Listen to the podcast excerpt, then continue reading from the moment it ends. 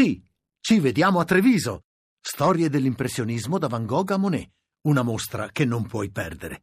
Scopri tutto su lineadombra.it. Accadde domani. Viaggio nella storia. 5 novembre 1959. Debutta Campanile Sera. Sono le 21.20. Fra pochi istanti scenderà in campo per difendere il suo titolo di campione Arona in provincia di Novara. È giovedì, sono le ore 21 e dal programma nazionale Adesso Rai 1 irrompe nelle case degli italiani che hanno un apparecchio televisivo questo programma destinato a fare storia. Arona e Monfalcone alla ribalta di Campanile Sera.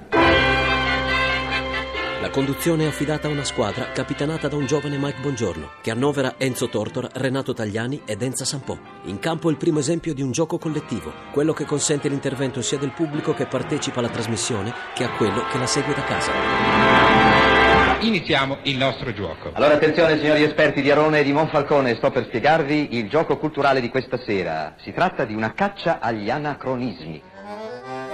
È un quiz che ogni settimana vede la sfida di un concorrente di una località del nord e di una del sud. Sin dalla prima puntata è un successo. Si riscoprono le piccole realtà locali, la provincia e l'identità culturale. Si spiega l'Italia agli italiani. Quella che vedete si chiama Salita Granatieri, amici. E qui c'è il signor Carlo, no? Querini. Querini, sì. Che è un. Lei l'ha fatta la guerra? Altro che l'ho fatta, anzi, dirò che sono diventato cittadino di adozione di Monfalcone perché il destino ha voluto così. E questa è proprio la prima località che ho toccato io entrando in guerra il 9 settembre 1915 col 14 Reggimento Fanteria.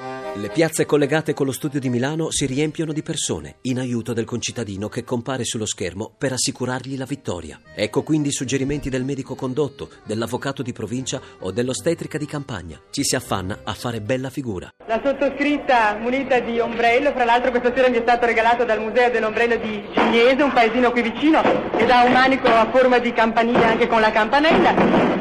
Ci si scalda un po' con i fuochi d'artificio, come vedete, abbiamo rinunciato. Il clima di campanilismo è cavalleresco. Sono ben 11 milioni gli spettatori medi del programma. L'antagonismo è bonario e alla fine unisce e non divide. A domani da Daniele Monachella, in redazione Alessandra Rauti, le ricerche sono di Mimmi Micocci, alla parte tecnica Alessandro Rosi, la regia è di Ludovico Suppa.